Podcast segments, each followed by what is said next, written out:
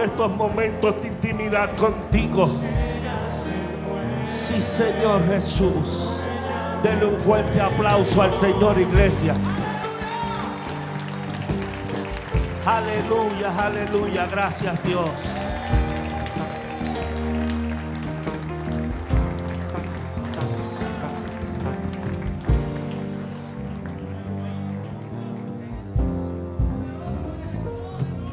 Puede sentarse en esta hora, iglesia. No nos han visto esta semana. Esta semana fue muy fuerte para la familia pastoral. Estuvimos enfermos todavía.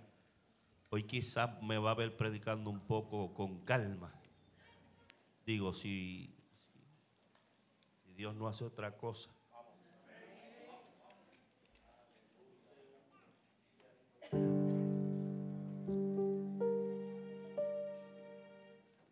Quisiera hoy traerles una palabra que Dios ha puesto en mi corazón. Déjeme decirle que, están pasando cosas poderosas. Los muchachos del worship me enviaron un video que en un simple ensayo se ha metido la gloria de Jehová. Esos muchachos no podían parar, hubo ministración, gente en el piso tirada llorando. En un ensayo del worship, a veces yo oigo las danzoras que las veo allá atrás en un momento de intimidad impresionante ya esto se ha vuelto algo que es parte de lo que ocurre en la casa. Y qué bueno que los intercesores están por la mañana temprano eh, eh, intercediendo al Señor.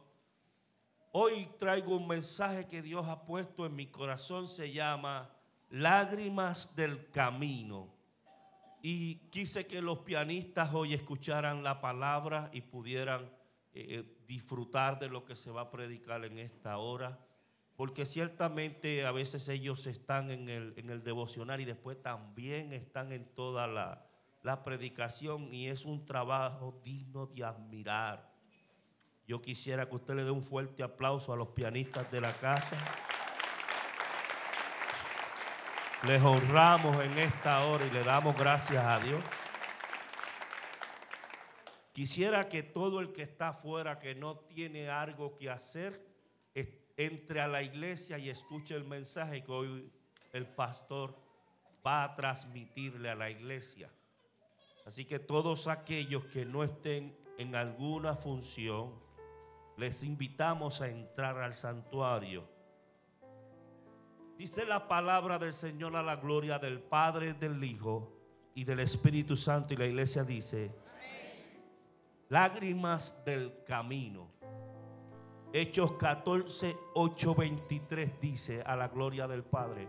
Y cierto hombre de Listra estaba sentado imposibilitado de los pies, cojo de nacimiento, que jamás había andado. Este oyó hablar a Pablo, el cual fijando en él sus ojos y viendo que tenía fe para ser sanado, dijo a gran voz, levántate derecho sobre tus pies. Y él saltó y anduvo. Esos son los milagros que a mí me gustaría ver en la casa. Nota que no es que se levantó caminando medio chueco. No es un milagro que tal vez aparezca en una campaña y usted busca al que supuestamente pudo levantarse de la silla de ruedas y lo encuentra dos, tres días todavía en la silla de ruedas pero en la campaña caminó como pudo. Y la gente declaró un milagro, pero dos días o tres días después lo encontramos en la silla de rueda. No, no fue así. este, este saltó, este saltó, este brincó, quizás corrió.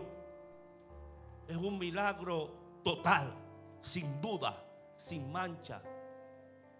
Entonces la gente, visto lo que Pablo había hecho, alzó la voz diciendo en lengua licaónica, Dioses bajo la semejanza de hombres han descendido a nosotros. Según la mitología, los dioses Júpiter y Mercurio habían visitado a Listra con apariencia humana para pedir comida y alojamiento. Esta era la leyenda, esto era el credo, las historias que se, se contaban aquellos que nacían en Listra. Ningún habitante los acogió, excepto un campesino llamado Filemón y su esposa Pausis. Los dioses ejecutaron venganza con un diluvio en el cual se ahogaron todos los habitantes. Entonces convirtieron la humilde cabaña de Filemón y Bausis en un templo en el cual debían servir como sacerdotes por temor a cometer el mismo error de sus antepasados. El pueblo de Listra creyó que Bernabé era Júpiter y que Pablo era Mercurio. No, no, no, yo estoy tratando que usted entienda por qué ellos hicieron esa expresión. Dice el verso 14. Cuando lo oyeron los apóstoles Bernabé y Pablo, Rasgaron sus ropas y se lanzaron entre la multitud, dando voces y diciendo, varones, ¿por qué hacéis esto? Nosotros también somos hombres semejantes a vosotros. Nota cómo es de enfático la reacción de Pablo y Bernabé. Si ustedes son el público y dijeron esto y ven que Pablo y Bernabé se rasgan la ropa, van a decir, wow, esto es serio, esta gente se ha enojado de verdad. Y se lanzaron entre la multitud diciendo, dando voces, varones, ¿por qué hacen esto? Nosotros somos igual que ustedes. ¿Qué están haciendo? ¿Tendrás tú el vivo celo de que la gente no crea que eres tú el que hace las cosas que se hacen, sino que es Dios? ¿Tendrás ese mismo celo? ¿Te asegurarás de que lo que está sucediendo la gente no interprete que es por ti, sino que es por Él? Que os anunciamos que de estas vanidades os convirtáis al Dios vivo, que hizo el cielo y la tierra, el mar y todo lo que en ellos hay. Entonces vinieron unos judíos de Antioquía y de Iconio que persuadieron a la multitud. Y habiendo apedreado a Pablo, lo arrastraron fuera de la ciudad, pensando que estaba muerto. Lágrimas del camino. Ellos son expertos es- apedreadores. Esto es algo que se practica comúnmente en el pueblo. Nosotros sabemos cómo matar a una persona apedreada. Nosotros sabemos, se dice que en muchos sitios cogían a la gente y los enterraban a las mujeres, las enterraban con las manos, pero le dejaban esta parte fuera para que no pudiera defenderse y le tiraban con piedra y si ella podía sacar las manos, entonces podía librarse. Había mil formas de cómo apedrear a la gente. Amarraban a una persona a un palo. Y allá se disponían como hicieron con Esteban a tirarle piedra y no se podía defender. Ellos vieron las piedras dar en el objetivo. Ellos lo vieron. Ellos vieron lo normal. Lo normal es cortes, sangres y hematoma. Ellos vieron todo. No es de noche, es de día. Está claro ver la sangre chorrear. Cuando ellos lo están dejando por muerto es porque tiene todas las características de los muertos que son apedreados. El verso 20 dice, pero rodeándole los discípulos. Se levantó, entró en la ciudad y al día siguiente salió con Bernabé para Derbe. Se levantó, entró a la ciudad y al día siguiente salió con Bernabé para Derbe. Y después de anunciar el evangelio a aquella ciudad y de hacer muchos discípulos, volvieron a Listra, a Iconio y Antioquia. Confirmando los ánimos de los discípulos, exhortándole a que permaneciesen en la fe y diciéndoles, es necesario que a través de muchas tribulaciones entremos en el reino de Dios. Cuando, cuando yo leo esto y veo que dice que se levantó y entró a la ciudad, me llama la atención. Acabas de recibir una ola de pedreadas y acabas de librar de la muerte de la muerte por misericordia de Dios. Y en vez de levantarte y huir, regresas a la ciudad. Lágrimas del camino se llama este mensaje. Me hace, cuando, cuando leo esto, me, me hace, me sorprende que, que los discípulos dicen, pero ¿qué pasa aquí? O sea, él se levanta y sale como corriendo para dentro de la ciudad. Y yo me imagino a los discípulos que están ya listos, que están aparentemente ready para empezar a llorar al apóstol, para empezar a llenarse de tristeza y como que de repente, dale las lágrimas para atrás. Se paró, ¿para dónde va? Síguelo, cógelo, agárralo. Eso es que está desorientado. No, no, Pablo no está. Pablo no está desorientado. ¿Qué pasó aquí? Fue una relación como si, de, como si Pablo estuviera diciendo, todavía no han acabado conmigo.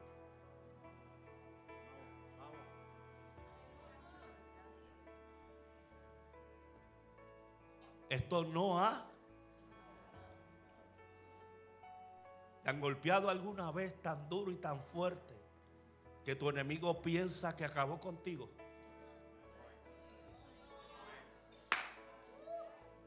¿Te han golpeado alguna vez que el enemigo se creyó que tu matrimonio estaba destruido? ¿Alguna vez te tiraste de rodillas y le dijiste, esto no ha acabado? Tú te has equivocado. Tan solo este es el comienzo de la guerra que yo voy a librar.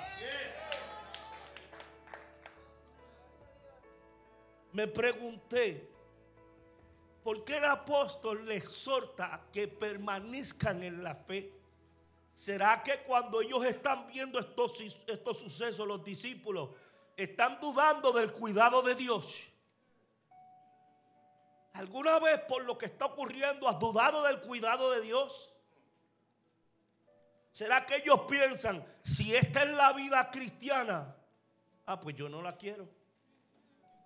Si, a, lo que tú me estás llamando es que yo tengo que poner mi mejor cara en mi peor temporada, a esto a mí no me gusta. Si tú me estás diciendo que yo tengo que perdonar al que me ofende, eso a mí no me gusta. Porque Dios está diciéndote en esta hora. Lágrimas del camino es cuando tú te atreves a morir tú y dejar que Cristo sea el que vive dentro de ti. Uno de los problemas más grandes que tendremos que combatir en la vida cristiana será cuando Dios permite que pasemos procesos.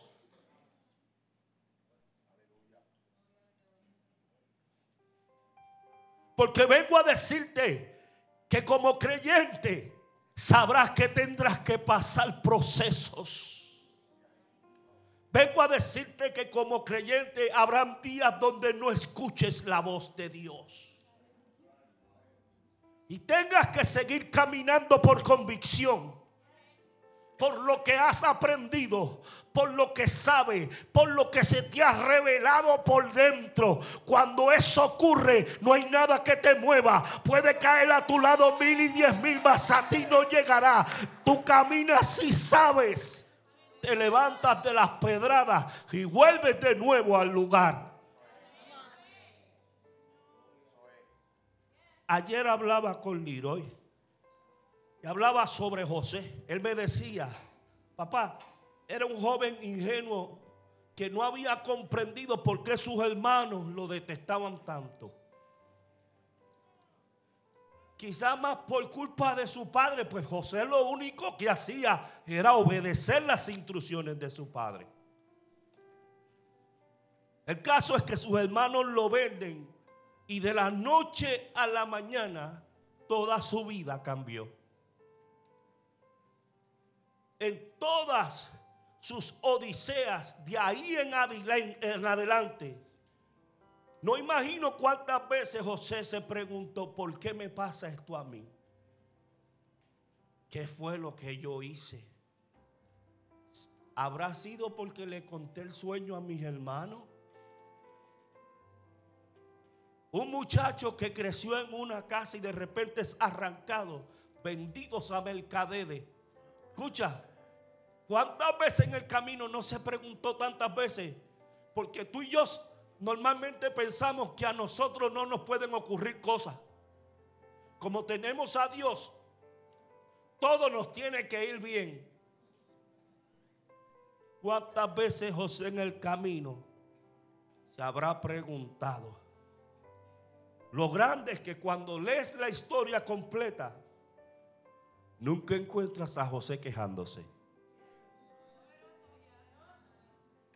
Liroy me dijo algo interesante. Liroy me dijo, papá, algo curioso cuando leo la historia fue que siempre hubo algo donde vi que Dios siempre estuvo con él. Diga conmigo detalles. Dios siempre tiene detalles. En medio de nuestras crisis, iglesia, siempre hay detalles que muestran a un Dios presente, no a un Dios ausente. Hay detalles que te muestran a un Dios montado en la barca y no en la orilla. Hay un Dios diciendo, cuando entras en tus pruebas, yo entro contigo. Cuando entras al foso, yo entro contigo. Cuando entras al horno de fuego, yo entro contigo. Hay detalles, papá me decía él, que yo puedo ver claramente que Dios está en los procesos del ser humano. Destellos. Lo mismo Pablo intentará mostrarle a los muchachos el apóstol está bien consciente de que hay victorias que se visten de luto. Él está bien consciente que hay batallas que se ganan perdiendo. Él sabe que hay conquistas que se lograron entregando. Evangelio que se predica muriendo en una cruz. Hay momentos en la vida que nos sentimos como si estuviéramos en un calabozo profundo. Allá estaba Pablo y Sila metidos en el calabozo de más adentro. Habían sido azotados, los tienen en un cepo, en la, en la postura más incómoda, más incómoda que usted se pueda imaginar. ¿Sabe qué es lo interesante?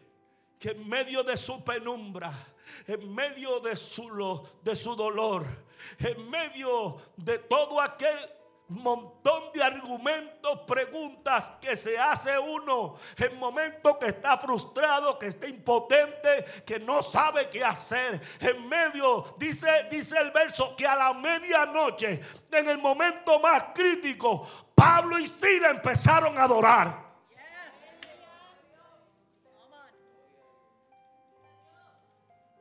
Cuando otros se quitan, cuando otros empiezan a maldecir, cuando es el momento donde nada tiene sentido, ellos aparentemente encontraron una puerta abierta y dijeron, vamos a adorar. No vamos a permitir que todo esto que está pasando nos detenga. Pero vengo a decirte algo grande y poderoso. Que en la medianoche de Pablo y Sila, mientras ellos adoraban, habían presos escuchándolos.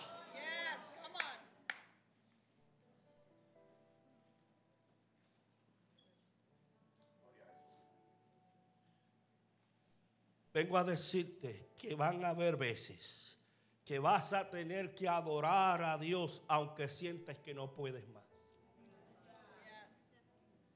Vas a tener que adorar a Dios en medio de tu, de tu dolor. ¿Sabes para qué? Para que los que te están escuchando en tu medianoche descubran que tú adoras en tu peor temporada.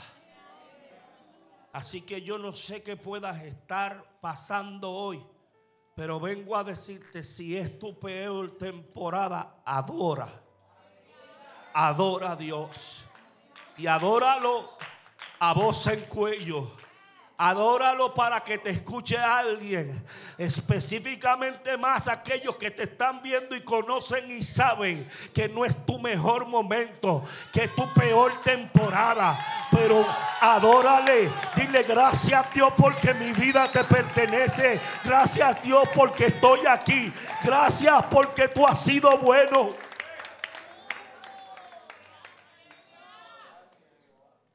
Pedro le dijo a Jesús, no te subas a la cruz allá en el huerto del Getsemaní, quizás estaba Satanás y todo el infierno y le gritaba, no te subas por esa gente. Si esa gente, e, esa gente hacen sus propias conclusiones, esa gente tiene su propia manera de servirte, ellos no quieren pagarle el precio. ¿Para qué te vas a subir ahí? No salgas por ellos. Eh, eh, mira, abandona este momento. Pero imagino a un Jesús diciendo, para esto nací. A esto vine. ¿Cómo me voy a quitar si este fue el diseño de Dios? Yo no voy a desistir porque la cosa se puso dura. No voy a desistir porque el problema es grande. Para eso vine. Hace falta gente que no se quite. Hace falta gente que camine la milla extra. Hace falta gente que deje de quejarse. Pablo le dice a los muchachos, estas son las prédicas que nadie quiere oír. Me golpearon, me apedrearon y ellos pensaban que yo no regresaría, pero aquí estoy.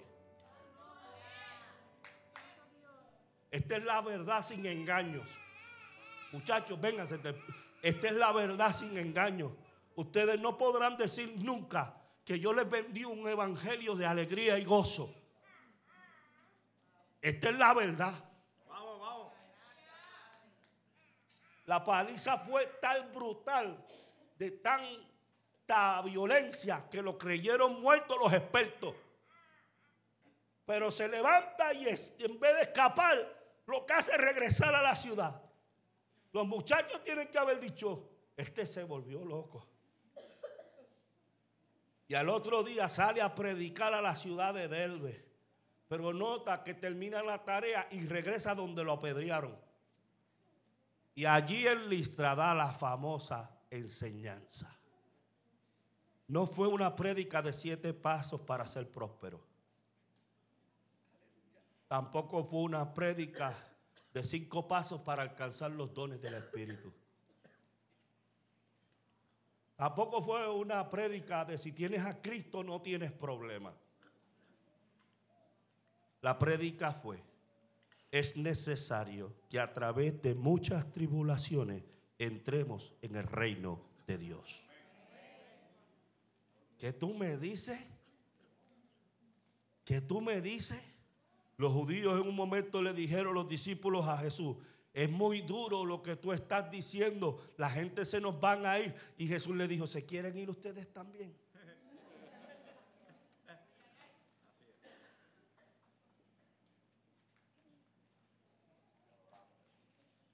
Taller, el creyente pasa tribulaciones.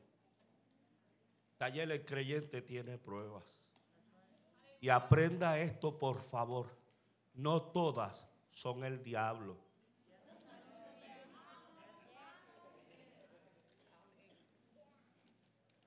A veces somos probados. La prueba te hace saber dónde realmente tú estás parado, viejito.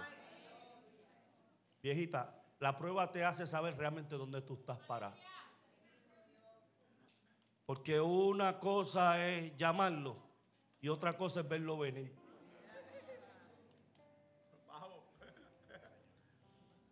A la hora de la verdad es que se saben dónde están los verdaderos.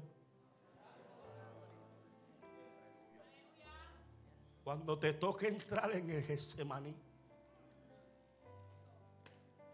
Cuando seas confrontado con todo lo que dijiste y aconsejaste en tu mejor temporada. Porque ahí es fácil predicar, ahí es fácil aconsejar. Pero cuando se tranca el bolo, cuando la cosa está difícil, cuando tienes la ley de que metan a tu hijo preso, cuando te llaman y te dicen que vas a tener cáncer, escucha bien, que todos los resultados salieron positivos. Ahí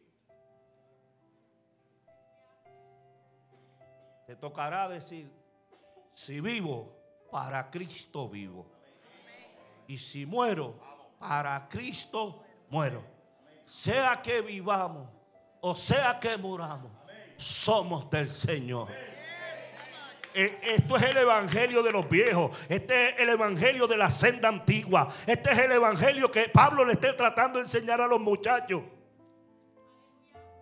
No te frustres porque el mundo no te da lo que tú estás pidiendo porque tú necesitas construir en lo que, lo que Dios te da, no lo que el mundo te da.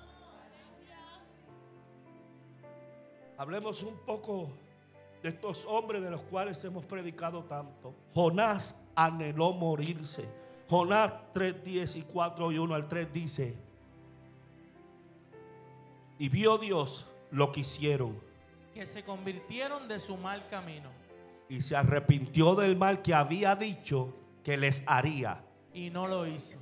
Pero Jonás se apesadumbró en extremo y se enojó.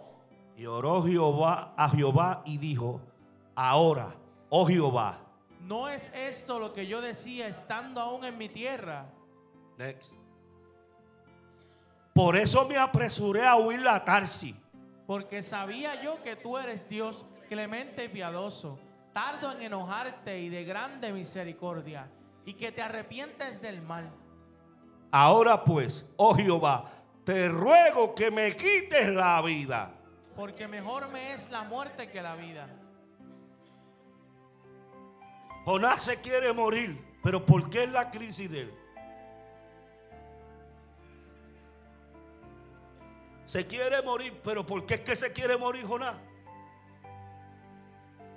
Jonás se quiere morir porque el pueblo se arrepintió de su mal camino.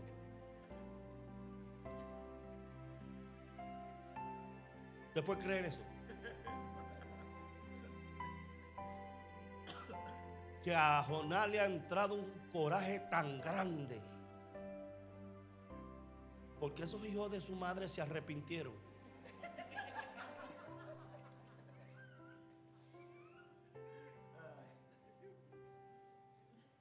El nombre de la crisis puede ser diferente para cada persona. Elías anheló morirse. Y no creo que fuera un espíritu de suicidio como he escuchado por ahí. Él dijo, él dijo, se sentó debajo de un enebro y deseando morirse dijo, basta ya, oh Jehová, quítame la vida, pues no soy yo mejor que mis padres. Después de una victoria tan grande. Abraham no acaba de tener hijo y está frustrado al punto de que cuando Dios viene a hablarle, parece que Él no está pendiente a nada de lo que le está diciendo. Génesis 15, 1 al 2 dice, después de estas cosas vino la palabra de Jehová a Abraham en visión diciendo, no temas, Abraham, yo soy tu escudo y tu galardón será sobremanera grande. Y respondió Abraham, Señor Jehová, ¿qué me darás siendo así que ando sin hijo y el mayordomo de mi casa es ese de...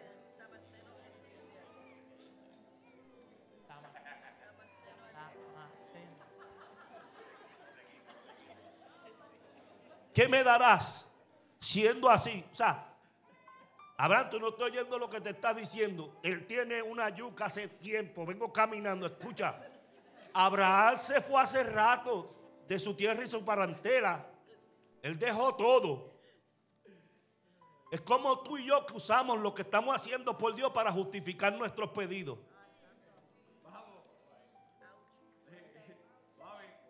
No es diferente. Lo que vemos en Abraham no es diferente a tu vida y la mía. Y quizás tú y yo no hemos, no hemos hecho ni un ápice de lo que hizo Abraham. Pero nos ponemos en la misma. Abraham, yo soy tu escudo y tu galardón será sobremanera grande. Y él no está ni... ¿Qué me dará? Siendo así, que ando sin hijo y el mayordomo de mi casa es el, de, el Damasceno Eliezer, el que va a heredar. David llenó los salmos de pasajes estando en crisis. Salmo 42, 3 dice, mis lágrimas han sido mi aliento de día y de noche. Mientras me dicen todo el día, ¿dónde está tu Dios? Salmo 75 dice, yo estoy afligido y menesteroso. Apresúrate a mí, oh Dios, ayuda mía y mi libertador eres tú, oh Jehová no te detenga. Salmo 73 dice, verdaderamente en vano he limpiado mi corazón y lavado mis manos en inocencia. Pues he sido azotado todo el día y castigado todas las mañanas. Se llenó de amargura mi alma y en mi corazón sentía punzadas. Tan torpe era yo que no entendía, era como una bestia delante de ti.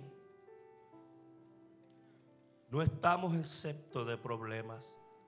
Y muchas veces se nos olvida que Satanás y sus bobos están tratando de hacernos renunciar.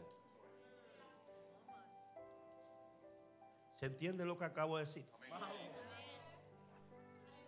Tú que trabajas por la obra del Señor, tú que tal vez no estás con el micrófono en la mano, pero te levantas a las 3 de la mañana a orar por tu iglesia Tú que tal vez no tienes el micrófono en la mano, pero donde quiera que te paras, haces como Johnny, que le predica a Cristo.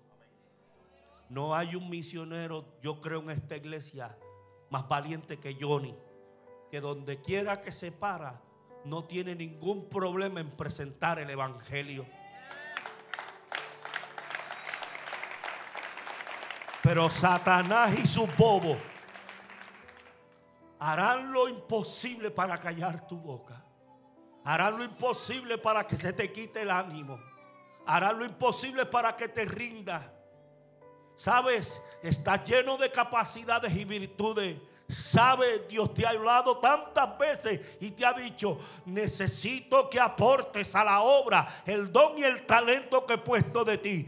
Pero hay muchos que todavía siguen pendientes a una casa, pendientes a un carro, pendientes y no saben que el tiempo se les está acabando y la venida del Señor está a la puerta.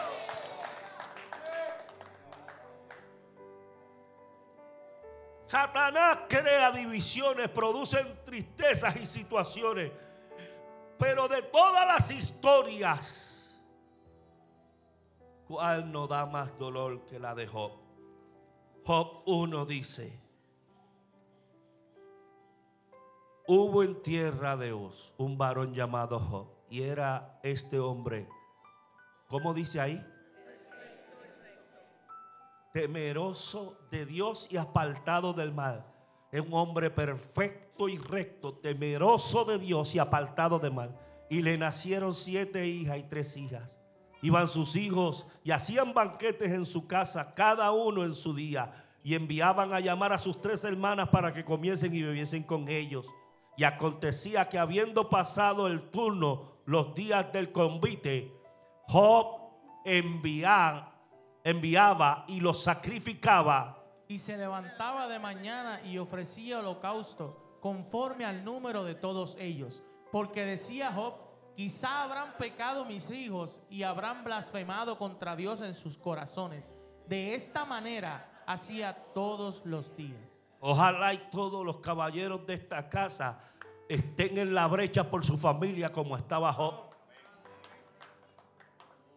Sin embargo, la Biblia relata que el primer mensajero en el verso 14 le trae el noticia, los sabeos le robaron los bueyes Ana y mataron a todos y solo yo he vivido. No ha terminado de hablando de hablar cuando entra el segundo y le dice, fuego del cielo cayó y mató a las ovejas y también a los pastores. Solo yo he acabado. No imagino con esos dos nada más cómo estaría en shock el corazón de Job, uno que había sido protegido hasta ese momento. El tercer mensajero entra y dice, los caldeos hicieron tres escuadrones y se robaron todos los camellos y mataron todos los criados y solamente yo he escapado.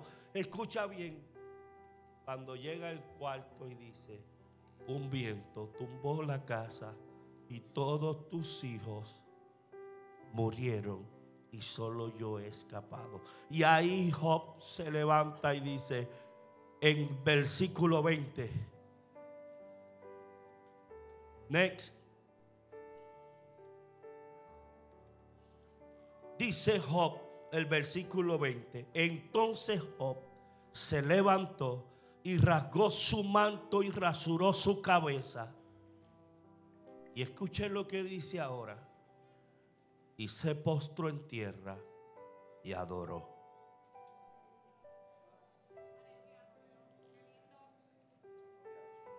Y dijo, desnudo salí del vientre de mi madre y desnudo volveré allá. Jehová dio y Jehová quitó. Sé el nombre de Jehová bendito. Job 2, 9 al 10. Entonces le dijo su mujer, aún retienes tu integridad.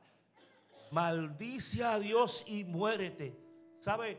Porque la crisis de Job no terminó allí. Se enfermó. Le dio una sana que tenía que romper tiestos de barro para con los pedazos a rascarse la, la picazón. Pasaban días turbulentos y los supuestos amigos entendieron que era porque Job había pecado, porque entiendo que en su vida de amistad no podían alcanzar la vara que Job había puesto.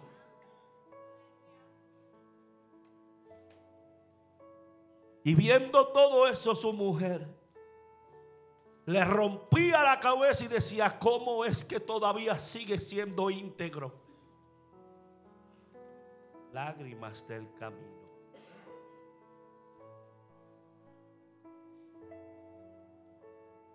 Primero, aceptó con humildad la voluntad de Dios. Segundo, con todo lo que pasó, no blasfemó contra Dios. Tercero, en su medianoche, en su momento más oscuro, se postró en tierra y adoró. ¿Serás ese cristiano hoy tú? ¿Estarás dispuesto a no tomar la venganza en tus manos? ¿Estarás dispuesto a darle la gloria a Dios a pesar de lo que suceda? Yo ayuné, yo oré todos los días, desde el día que me dijeron que mi madre tenía cáncer.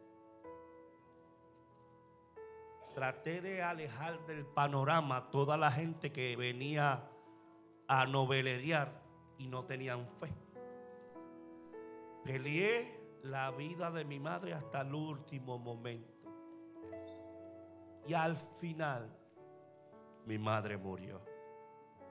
Le había dicho a los doctores, a los enfermeros, yo saco de aquí a mi mamá caminando, ustedes lo van a ver. Cada vez que entraban a aquel cuarto y la condición de mi madre había empeorado más, me miraban con lástima. Pero yo decía, van a ver. Hasta que llegó el día que mi madre murió. Levanté mi mirada al cielo y no podía entender. Porque la Biblia decía, si tuviera fe, como un grano de mostaza. Porque la Biblia dice que al que tiene fe, que la Biblia dice que todo el que pida al Padre en el nombre del Hijo, se lo dará. Y que cuando me toca adorar, a pesar de que Dios no haga lo que yo quiero que Él haga, creo que serán los momentos donde la mejor adoración que tú puedas dar, lo hagas en ese momento. Tú eres Dios. Jehová Dios, Jehová quitó. Sea su nombre bendito. Desnudo salí del vientre de mi madre y desnudo volveré.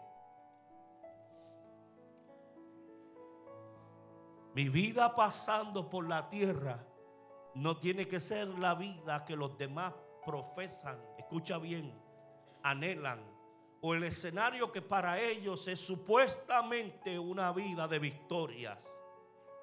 Porque he visto enfermos morir más, con más tranquilidad que muchos que nunca estuvieron enfermos nunca. He sentido la presencia en hospitales de gente que está diagnosticada a morir y cargan una paz impresionante comparado a otros que simplemente su estadía es pasajera. Cada uno de esos hombres sufrieron crisis y dejaron escritas verdades irrefutables. Como me encanta como David escribía. El Salmo 34, 19 dice, cercano está Jehová a los quebrantados de corazón y salva a los contritos de espíritu. Muchas son las aflicciones del justo pero de todas ellas le librará Jehová. Next. En mi angustia invoqué a Jehová y clamé a mi Dios. Él oyó mi voz desde su templo y mi clamor llegó delante de él a sus oídos. Dios es nuestro amparo y fortaleza. Nuestro pronto auxilio en las tribulaciones. Porque en un momento será su ira pero su favor dura toda la vida. Por la noche durará el lloro y a la mañana vendrá la alegría. Next. Bendeciré al Señor en todo tiempo. Su alabanza estará de continuo en mi boca. Yo termino en esta hora. Aún como pastores, nosotros no estamos exentos de momentos duros. Por favor, atienda bien en esta hora, ponga atención. El jueves en la madrugada la familia pastoral sufrió una pérdida devastadora. Mi amada nuera Kiki entró en labores de parto. A las 7 y 30 de la mañana nuestra tan esperada Hanna Isabela llegó, la pudimos tener en nuestros brazos. Hermosa, bella, una princesa de Dios. Ella llegó para que supiéramos que en otro día y en otro momento nos volveríamos a encontrar. Hoy les dejo saber que el jueves nuestra amada Ana, Ana Isabela se fue al cielo. Nuestra familia hoy atraviesa la peor temporada que hemos vivido. Hoy estamos de pie solamente por la exclusiva misericordia de Dios. Nuestro gran Liroy y nuestra gran Kinaicha están viviendo momentos de mucho dolor y angustia. Pero como me decía él, papá, he podido ver a Dios en cada detalle de este proceso.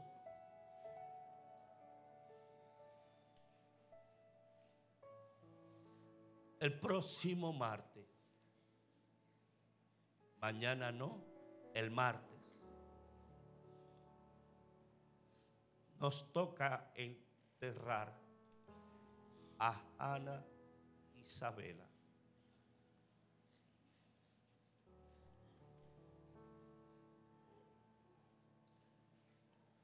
Next.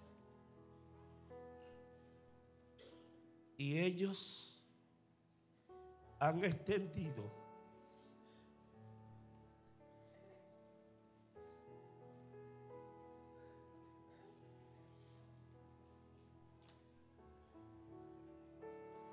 una invitación para los que así deseen estar en su despedida a las 10 de la mañana. Serán bienvenidos taller del alfarero. Allí daremos el último adiós a nuestra princesa.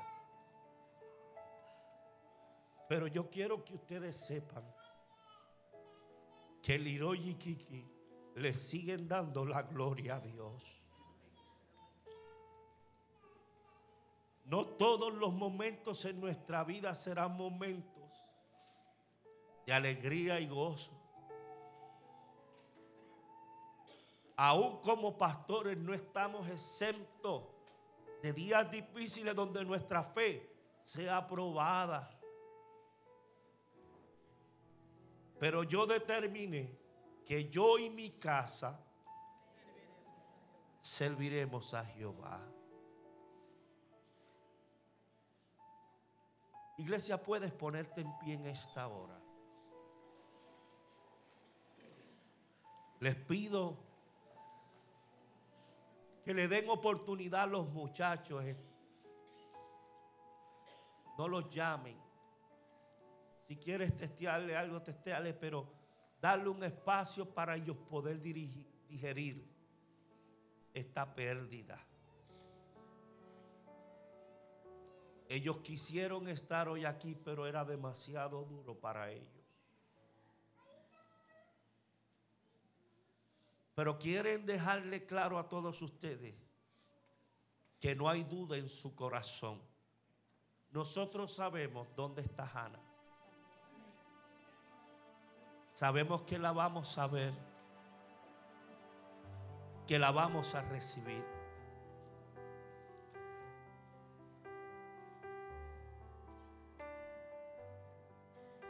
Y nosotros queremos que juntos como iglesia tomemos este momento y adoremos al Señor. Yo le pedía a Joel que me acompañe porque no puedo cantar. Y podamos decirle, Cristo, yo te amo. No hemos estado solos porque en medio de esta semana muchas personas fueron levantados en madrugada a interceder por nosotros. Gracias por cada corazón susceptible a la voz de Dios. Y sin saber nada escribirnos y habernos dicho, pastores, no sé qué está pasando, pero estamos levantando clamor por su casa. Dios ha sido bueno.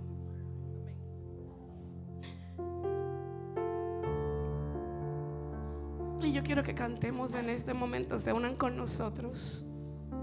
Kiki y vamos a cantar y vamos a dar nuestra mejor adoración.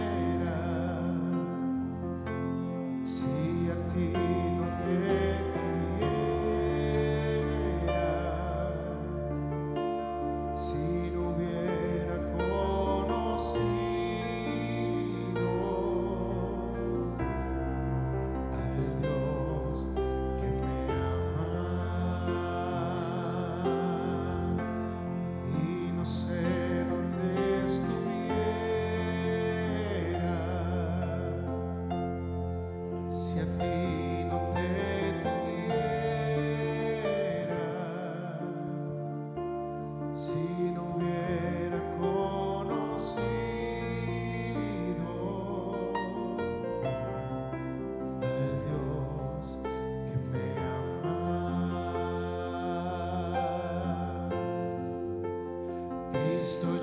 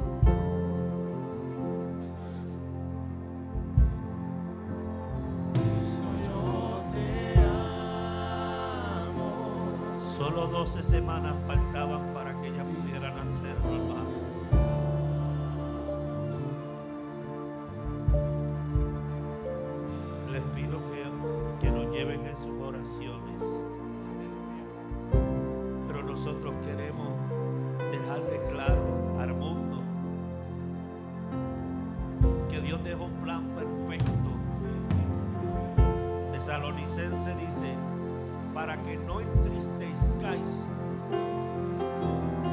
como los demás. Porque yo he preparado un lugar y todos aquellos que hayan muerto vendrán con Jesús. Esa es nuestra esperanza. Hoy quizás esta experiencia que nosotros vivimos, hayan otros que la están viviendo y no tienen la esperanza que tenemos nosotros. Por eso en esta hora que su oración los cubra a ellos también. Que lo que hoy Dios nos permite experimentar, sabemos que tiene propósito y que Él ha estado en cada detalle. Usted no se imagina, ya un día mi hijo les contará, ya un día mi nuera les contará cómo Dios fue tan lindo, tan hermoso. Y en medio de todo lo que vivimos en estos días, estando enfermos, el poder abrazar a nuestra nieta, el poder abrazarla a su madre, tenerla, poderla ver, sus detalles, su hermosura, nos da la satisfacción de que tuvimos un parto a nuestra Kiki. Y todo fue extraordinariamente bueno. Iglesia, gracias. Gracias. Gracias por su amor. Gracias por su cuidado. Todos aquellos que nos estuvieron llamando porque sentían que algo estaba pasando. Si era algo más que una enfermedad lo que estábamos batallando. Nuestra vida es estar en la casa del Señor. ¿Cómo anhelamos adorar aquí? ¿Cómo nos gozamos de verle entrar por las puertas de la iglesia? Pero nada quitará, escuche bien, nada quitará el darle la gloria a Dios con cada evento en nuestra vida. Hoy yo voy a orar por la palabra que fue soltada en esta hora, que me cubre y que espero que cubra a Kiki y a y le dé fuerzas. El martes aquellos que puedan estar allí, vamos a estar con ellos. Padre, en esta hora yo te doy gracias. Quiero pasar por alto si alguno se ha sentido que no puede más. Que ha estado por enganchar los guantes. Si hay alguno que ha querido rendirse y por los embates que ha estado recibiendo, Señor, con lágrimas, te ha dicho, ya no aguanto, yo me quito. Esta palabra fue para ti. Hoy vengo a decirte de parte del Dios del cielo, de parte de los héroes de la fe, de parte de este simple pastor. Dios ha sido lo mejor que nos ha sucedido. Él es bueno, es maravilloso. Ha estado atento a mis detalles, a mis dolores. Ha sido un Dios como un padre que nos ha cuidado y nos ha protegido. Por eso en esta hora a ti te digo, no te rindas. Sigue caminando. Toma tu cruz y sigue dando pasos de fe. Su promesa es que estaría contigo hasta el fin de tus días. Un día no habrá más llanto. Un día no habrá más dolor. Porque un día estaremos con Él. Jesús, gracias por tu cuidado. Hoy bendigo la iglesia del Señor. Ahora te pido que me lleve con bien hasta mi hogar. Amén. Iglesia, nosotros vamos a partir primero. Manténganos en sus oraciones. Terminen el servicio. Leroy Kiki los están viendo a la distancia y han visto todo lo que ustedes han hecho en esta hora. Van a ser tiempos, tal vez un, tiempo donde no habrá muchas contestaciones en los teléfonos. Es un tiempo donde queremos dedicarnos al Miroy a Quinancha. Permítame como pastor que le dedique un tiempo.